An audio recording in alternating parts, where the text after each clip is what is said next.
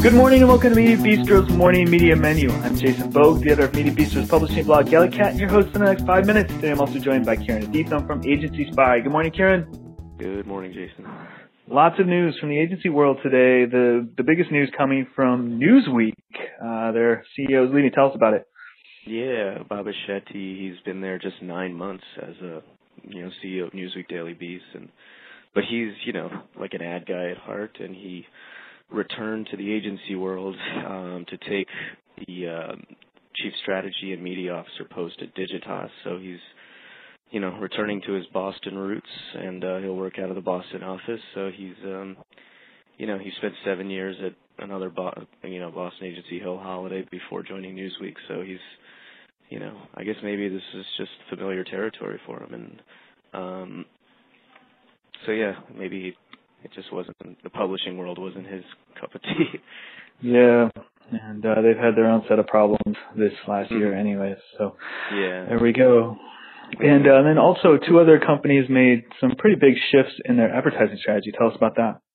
Yeah, I mean Pfizer. This kind of came out of nowhere, but um, after I guess three and a half years of working with McGarry Bowen, Pfizer um, shifted ad duties for Viagra to BBDO. So it's kind of a comeback for BBDO in a sense in the last month because they lost Gillette, which is a huge blow, but they um, they've picked up Emirates and they picked up creative duties for the ING New York City Marathon and now um, Viagra. So it's kind of a you know nice little month for them. And then um, Denny's has decided to consolidate its advertising. They were working with an agency, uh, New York-based agency called Gotham for the last couple of years, and actually the agency put out some decent work for them, including like this series, uh, like web series called Always Open, which um, starred David Koechner and featured Sarah Silverman and Jessica Biel and Will Arnett and all these people, and it was just kind of a chat stew session in, inside of Denny's.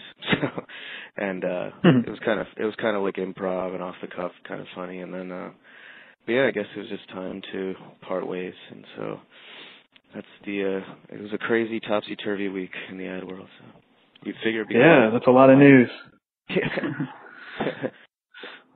That's awesome. Well, we had one more piece of news report. The Emmy nominations came out this morning, and uh, we saw some big news for Netflix.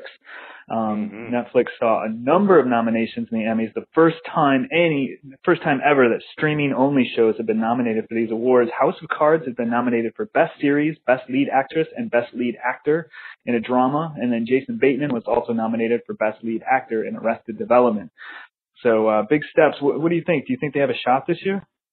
yeah, I think absolutely. I mean, I I I did get into House of Cards, and I haven't seen the the new Arrested Development shows, but I hear it's slightly different in that they kind of focus on single characters each episode rather than like the ensemble cast. So it's kind of interesting. And uh, but uh, I'm not totally surprised. I mean, it's a well House of Cards especially is a well produced show, and David Fincher's behind it, and Kevin Spacey. So it's a very you know you got high profile people on you know streaming only show. So it's very interesting. uh format and now Netflix is you know they have like four shows now airing like exclusive so it's pretty it's blowing up Yeah, no, House of Cards is great, and I also hear Orange is the New Black. Uh, lots of people are enjoying that show as well. I haven't hit it yet, so Yeah, there's see. also the Eli Roth produced Hemlock Grove as well. So it's there's a there's definitely some variety on Netflix now. So Yeah, yeah. it's pretty awesome.